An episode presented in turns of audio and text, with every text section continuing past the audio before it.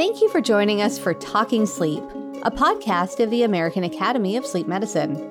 I'm your host, Dr. Seema Khosla, Medical Director of the North Dakota Center for Sleep in Fargo. Today's episode is sponsored by Wesper. Wesper was not involved in developing the content of this episode. A few months ago, we chatted with members of the AASM Emerging Technology Committee and discussed some of the novel HSAT devices on the market. Today, we will explore mandibular movement signal in more detail. This episode will focus on the science behind the signal and not billing or coding aspects due to the wide variability in insurance plans and policies. We will discuss the signals and algorithms. Here to help us understand this newer metric are Dr. Atul Malhotra and Professor Jean Louis Pepin. Dr. Malhotra is a past president of the ATS. He is the Farrell Presidential Chair of Respiratory Medicine and Research and Chief of Pulmonary, Critical Care, Sleep Medicine, and Physiology at UCSD. He is active clinically and has published extensively on sleep apnea and other topics. Professor Jean Louis Pepin is a professor of clinical physiology at the Université Grenoble in France. He directs a translational research team examining the cardiometabolic consequences of intermittent hypoxia. He has led clinical trials and real world observational studies evaluating CPAP and lifestyle interventions. By way of full disclosure, both are paid consultants for Sunrise. Thanks for joining us today. Thank you for having us. Thank you. So, Professor Pepin, what is mandibular movement signal? Uh, you know, it's a very uh, uh, interesting and uh, relevant signal. Uh, you can have different features reflecting uh, both the respiratory drive to ventilation and the activity of the upper airway muscles. When looking at the different features of the signal, you can get information regarding respiration, uh, central and obstructive events. And you can also have uh, important uh, information related to sleep stage. You have different uh, patterns of mandibular movement uh, with irregular and rapid mandibular movements during light sleep and more regular with high amplitude mandibular movement during deep sleep. So you can uh, capture both information regarding ventilation, respiratory drive, and sleep. So is it all about then the amplitude? Yes, it, it's uh, the amplitude. You can also uh, have uh, the degree of mouth opening. Huh. And for example, during uh, uh, microarousal at the end of uh, respiratory events, uh, you can easily identify a mouth closing, uh, characterizing uh, the microarousals. Hmm. So, Dr. Malhotra, how did you figure this out? Well, I give credit to Dr. Pepin and, and kind of a guest at the party on, but uh, I have done a lot of work on upper airway muscle activity and respiratory effortness and intrathoracic pressure changes. So I think the physiology is pretty solid that those variables are important. So, what does condyle rotation tell us, Professor Pepin? So, so the mobile components of uh, these joints uh, are, are, informing uh, on the activity of the mandibular elevator muscles and also on the mandible depressor muscles, for example, the, the glenoid muscle. So when looking at the different components of the condyle rotation, uh, again, you have information on the activity of the upper airway muscles and drive to respiration. So help me understand how does this reflect esophageal manometry? Well, I think the uh, metric of respiratory drive is uh, related to sort of brainstem output and, and the phrenic motor output to the to the diaphragm. And so, uh, when there's diaphragm contraction, there's a drop in intrathoracic pressure that's reflected in esophageal pressure. The subtle mandibular movements that occur with um, the, that are measured by different devices are reflective of those changes in intrathoracic pressure. And I must admit, I wouldn't have guessed a priori that you could judge intrathoracic pressure with mandibular movements, but the Right. data do look fairly compelling. Huh. So if it's something that sits, so this device sits under the lip, right? Yeah, it's on the chin. Yeah. Yeah. So then does bruxism cause interference or is this something is this something we can use to diagnose bruxism or how does that work? Yes, we have published uh, one clinical case is in chest and uh, also a validation study. Actually, um, you can diagnose bruxism, but uh, the, the aspect or the patterns related to bruxism activity are completely different. Uh, as the sleep, rhythmic, masticatory muscle activity is completely different uh, from uh, a respiratory effort. So you can easily uh, differentiate uh, bruxism from other sleep disorders. Uh, and uh, yes, you can uh, use this uh, uh, sensor on the chin uh, to identify bruxism. And there is no interference between Huh. bruxism uh, uh, measurement and uh, the mandibular movement uh, uh, signal. So even if if somebody has bruxism then and they have sleep apnea, you can still differentiate the two and pick up on the sleep apnea. Hmm. Yeah, and probably you know about studies showing that uh, uh, there is an interaction between uh, respiratory event and especially uh, uh, obstructive hypopneas and bruxism. So it's really useful to have uh, different information regarding both bruxism and uh, respiratory events. So what about something like RBD? Does that impact this mandibular movement signal? Yes, when you have some uh, motor activity uh, uh, at the level of the mandible, obviously this is going to impact the mandibular movement signal. Again, it's a different behavior, uh, but to be uh, clear, we have no existing study addressing specifically this population with uh, RBD. We have data on sleep bruxism. We have some clinical cases. We have a personal experience, but uh, they have no study published yet on RBD and mandibular movement signal. So, of course, the big question is you know, we have all of these novel HSAT devices, right? And all of these new signals. so we always we always want to try to understand them a little bit better. And it, I think for me anyway, I always want to go back to well, how does this compare to polysomnography? Yeah, I can make a couple comments about that. Um, we, Dr. Pepin and I and others um, through medXcloud have published a, a global estimate of sleep apnea, up to a billion people worldwide, and many more at risk, and they all need sort of chronic management. So the idea that all those people would get a polysomnogram um, and Right. board certified sleep specialist seems unlikely. And so I think uh, developing techniques that can give us enough information to guide management is necessary. And the other point to make is that more and more literature is coming out now about the limitations of a single night assessment. And so if you just do a snapshot in time, sleep apnea is a dynamic disease. And so a single night polysomnogram may not be as gold of a standard as we'd like to believe. And so one of the advantages of this technique or other techniques with home testing is serial assessments where you can get night to night variability and changes over time that may have predictive value. The recent paper in Chest out of Australia where they could predict hypertension much better with serial data than a single point in time. Sure. Yeah. So your your point about serial data is really important. You know, our colleague Dr. Dennis Hwang in um, California talks about this all the time, right? That one night in the lab is, you know, maybe a little bit artificial, and does that really reflect what's happening at home? Yes, I, I think it's a crucial point, and uh, it's not only true for the diagnosis pathway, but when you are looking to treatment efficiency, it's also important to multiple nights at home.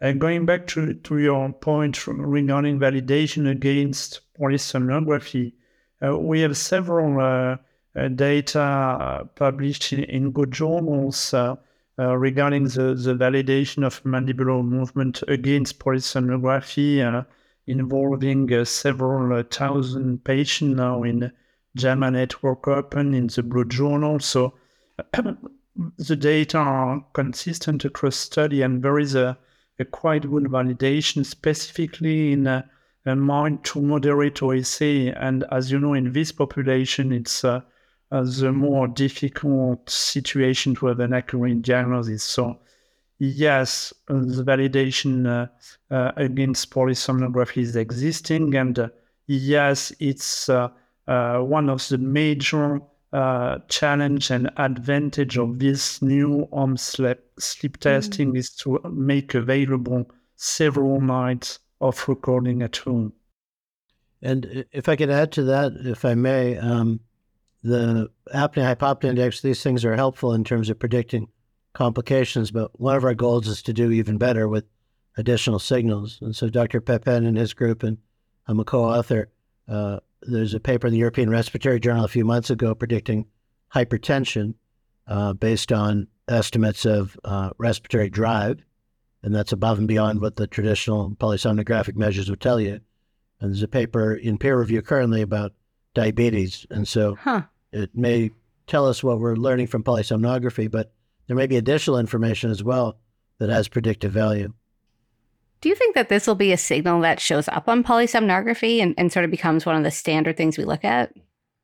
Yes, you can, you can use uh, this signal as a, an additional or an external signal if you want uh, uh, in polysomnography. And, and, and the point discussed by Atul is, is important because the global burden of respiratory effort across the night is probably relevant to predict uh, uh, cardiometabolic and uh, uh, comorbidities. So we need, as you know, not only the AHI, but new metrics, including uh, hypoxic burden, autonomic response, and the characterization uh, during the all night of respiratory effort is probably interesting and uh, related to the outcomes.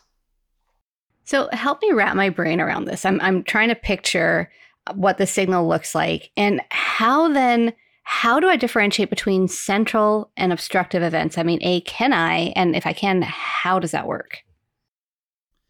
Uh, there is, uh, it, it's like it's close to the esophageal pressure signal. When you have an increase in respiratory drive and then in respiratory effort, you have an increasing peak to peak amplitude of the mandibular signal uh, that oscillates and the breathing frequency. It's like esophageal pressure again. And when you have a typical microarousal, the mouth is closing and you can see the end of the episode of respiratory effort. There are several uh, uh, validation studies against uh, esophageal manometry with different uh, devices using mandibular movements and it, it, it was quite uh, convincing as a comparison between the two techniques. And as you know, there are some limitations with the bands, the abdominal bands, especially in, in obese patients. So uh, the potential is important. If I could add to your earlier question, um, Dr. Khosla, um, about adding the signal to polysomnography, mm-hmm. There's an argument that the polysomnogram is already kind of cumbersome and adding additional signals may well have value. But at the end of the day, if we throw out 99% of the data and just report an apnea hypopnea index, it's not going to. my uh, my bias is that if we're going to use a polysomnogram, it has to provide additional information that may have prognostic or therapeutic guidance or other kind of value. Otherwise, you know, I think we can probably get a diagnosis probably with a questionnaire or wearable technology or other home diagnostic devices. And so my goal isn't to rescue polysomnography per se, but to make it kind of smarter in terms of rather than throwing out all that information, we can add additional information. This may well be a useful signal that we can get non-invasively. Well, and that's exactly it, right? You've hit on something really important that we've talked about a lot, you know, that we we have all this wonderful data and then we just distill it down to this AHI and you know we're we're missing so much of this robust information and how can we do better about capturing that and really you know impacting patients lives in a in a positive way? Yeah exactly. And so uh, one of my former trainees is now independent. Scotty Sands has done a lot of work on signal processing other things to try and get mechanistic insights from from the signals, and having additional data certainly helps inform those sorts of analyses. And ultimately, if we can use personalized medicine approaches or stack the deck in our favor in terms of who's high risk of cardiovascular disease or who's high risk of Alzheimer's or cancer, we can guide therapeutics mm. accordingly. Mm. So let's take a short break. And when we come back, we'll talk more about the mandibular movement signal and the algorithm of the device. You're listening to Talking Sleep from the American Academy of Sleep Medicine. With Wesper, sleep management is so easy. You could do it, well, in your sleep. Wesper delivers a powerful sleep management platform built to address sleep conditions from testing through ongoing care. From home sleep apnea testing and sleep disorder testing to remote patient monitoring, patient titration, outcome management, and much more. It's sleep management made easy. Learn more at wesper.co. Welcome back to Talking Sleep. We're talking with Dr. Malhotra and Dr. Pepin about mandibular movement signal and the algorithm utilized by this device. So, is there a flow sensor on this device? Uh, yes, in, in, version 2, there is a, a thermistor. Uh, it is uh, important to say it's a, a thermistor and not nasal pressure at the top of the sensor. So as you know, it's a qualitative signal. It's not a, a measurement of nasal pressure, but it's a complementary signal. And yes, there is a thermistor. So then is it considered a flow device? Yes, for for example, for reimbursement in different countries in Europe and uh, potentially in the US, uh, it can be considered as a as a flow device. And then is the information from the thermistor then, is that part of the algorithm? No, the algorithm for the moment uh, is driven by the information of mandibular movement only, but there are some ongoing development to include both uh, thermistor information and SpO2. Ah, okay. So work in progress. Yeah, work in progress. Uh, just for the listeners, um, in some countries, including France, the reimbursement requirement is to have a flow sensor. There's also a move in some regions of the United States to insist on a flow signal. So many devices are adding a flow signal, whether they use it or not, is a separate conversation. well, we've heard that about other devices, haven't we? That they they're just sort of adding this flow sensor to satisfy that requirement in Europe. Yeah, exactly. It's almost a dummy signal that um, is there for that reason. And full full disclosure, I consult consult for Zola as well, who bought Itamar. Okay. And they had a similar issue in France and other countries. So you know what I'm kind of thinking about. You know, we've we've talked a little bit about the benefit of longitudinal data, and then I think to me that just leads into follow up for you know non PAP devices. So is this something you can use with you know oral appliance therapy?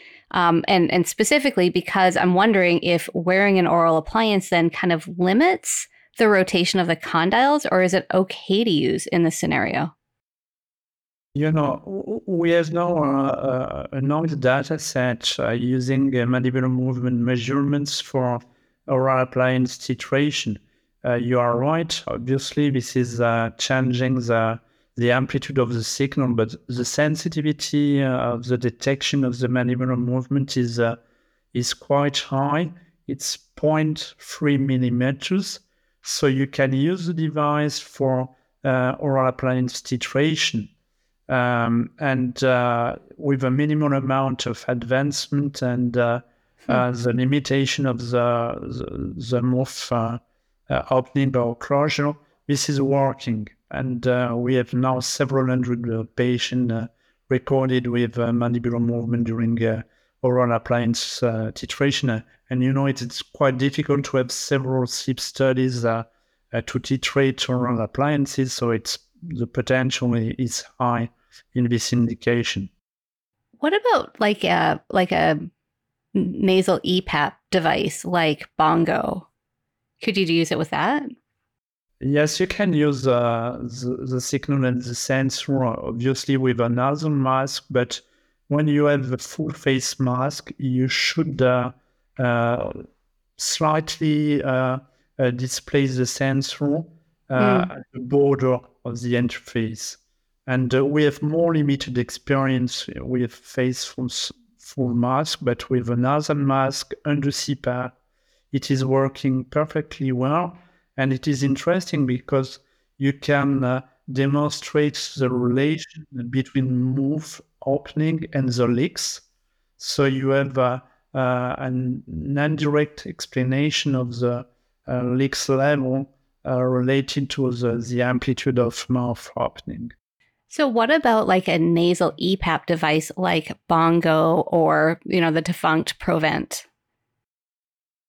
Uh, I don't know Atul uh, from your side, but uh, uh, we have no experience. Yeah, I, I, think it's fair to say, Dr. Khosla, for many of these questions, we, we need more data. This is a that's fair situation. So, you know, can we do diagnose pseudo RBD in people with sleep habit? You know, the answer is maybe, but the the question is uh, at this point we're we're kind of early in the game, and the validation data are quite robust, but we don't use a lot of Bongo or, or Provent here, so I, I, don't have any information about that. My guess is it'll be useful, but we need validation data with concurrent gold standards to really draw conclusions. Yeah, because that's something we, we sometimes struggle with is to do appropriate follow up, right? Especially if there's no longer an adapter to bring them into the lab, right? So, you know, you use sort of a PAT based study and, and, you know, because you want to have some sort of mechanism to figure out if this device is working for them or not. I think that's a challenge in general with some of those mm-hmm. interventions. They're amenable to uh, diagnostic testing, but they're local artifacts, whatnot. So if you're using a nasal pressure and the nose is occluded, it's not a very meaningful signal. So I tend to rely on you know, EEG or DSATs or other things when there's uh, local issues there. But yeah, or, or PAT signal, right? Yeah, yeah, exactly. Something uh, peripheral, but uh, you know, we need more data. I think that's a fair statement.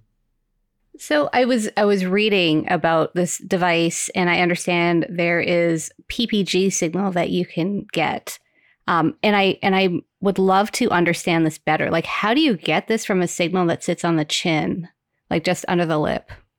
Yeah, you, as you know, the face is uh, uh, extremely vascularized, so you, you, it's the perfusion is very good. So you can uh, measure some SpO2 uh, and uh, you can extract the data of the PPG signal. There are other devices doing that. Uh, so there is a, a, preliminary validation, and this data have been accepted by, by the FDA. So it's an interesting uh, additional signal in uh, in uh, version two, full reflectance. And uh, again, you know that hypoxic burden, uh, SpO2 data, and uh, PPG uh, amplitude variation are related to outcomes. So it, it might be a very uh, interesting and complementary signal for, for the device. So it's reflectance, uh, it's vascularization on the lip, and it, it looks like working very well. But again, it's fair to say that we need additional data for the full validation in different patients' population. We've seen oximetry work on various different body parts, so we don't have to use the digit, for example, use an earlobe, or there's other well perfused parts of the body that the oximetry is tried and true. And so that, that part I'm pretty confident about. So, is there a group of people we shouldn't be using this in? So, specifically, I guess I'm thinking about the people with, you know, lots of facial hair. Yeah, uh, it, it, it, it's a potential limitation of facial hair, but uh, in, in, some patients you have to shave a, a mm-hmm. very limited area to, to put the sensor on. But uh, in general, it's it's not a significant problem. Yeah, I, so full disclosure, I, I played around with it and I put one on my 15 year old. Um, he was already asleep and he has facial hair. so I just slapped it on him and seemed to be okay. Are there any other limitations of this test? Well, the, the other point I was going to make, which may be stating the obvious to, to a sleep audience, but to state the obvious, you know, there's lots of other sleep disorders, uh, narcolepsy or periodic limb movements or mm-hmm. uh, other things. And more, it's quite common that we see patients referred after home sleep testing thing, uh, you know, the diagnosis, sleep apnea wasn't even in the differential diagnosis, but they've gotten diagnosed. Oh, good grief. So thinking about other sleep disorders is certainly uh, part of part of the discussion. Which kind of fits, right? The bigger conversation around appropriate use of HSAT. Right. And so, right. Yeah. You know, it's not a contraindication per se, just maybe more useful in some groups than others, depending on your pretest probability for sleep apnea. So, talk to me a little bit about the patient facing component, right? We're going to do multi night testing and maybe some longitudinal stuff. So, tell me about the patient facing app. Uh, there is an app uh, uh supporting the patient to set up the device at home and allowing to collect some uh, patient questionnaire, for example, the uh, insomnia severity uh, scale uh, uh, questionnaire or the, the Epworth questionnaire. And at the end of the night, via the app, there is a feedback to the prescriber, obviously, and the patient regarding the uh, results of the, of the night, uh, the number of events, and uh, the hypnogram. And uh, I think in the future, uh, they will would like to develop some patient-reported outcomes included in the app, and it would be great to have. Uh, longitudinal data regarding sleepiness, fatigue, uh, etc uh, it could be a good combination for digital medicine, including the sensor and the app. Oh, so you're collecting subjective data. Yeah. Yeah. So, final thoughts? Well, I'll just say um, home sleep testing is here to stay. I think for too long we probably held on to polysomnography, and as we've all emphasized, ignored the vast majority of the data coming from the signal. So, I think a part of a comprehensive evaluation and high volume uh, sleep center is trying to diagnose and treat many different patients. And I think having access to home sleep testing, allowing serial assessments, and providing data that give additional predictive value to traditional metrics is likely the way of the future. Dr. Pepin? Yes, I, I think the we have to completely uh, reshape the different clinical pathway in the management of sleep disorders using not only innovative sensor but also some uh, uh, digital medicine pathways, collecting prompts with multiple night recordings at home, also under treatment again. Uh, monitoring CPAP, monitoring the efficacy of the different primary therapy for OSA. So it, it's a very uh, interesting uh, challenge uh, for for the the field to improve uh, this pathway in so many patients to uh, the sleep labs are, are not in situation to address this very important question. Well, thank you so much for joining us today and helping us understand mandibular movement signal and this novel HSAT device. Thank you so much. Thank you so much. Thanks for listening to Talking Sleep brought to you by the American Academy of Sleep Medicine. For more podcast episodes, please visit our website at aasm.org. You can also subscribe through your favorite podcast service. And if you enjoyed this episode, please take a moment to leave a rating or review. For more feedback or suggestions, email us at podcast at aasm.org. I hope you'll join us again for more Talking Sleep. Until next time, this is Seema Khosla, encouraging you to sleep well so you can live well.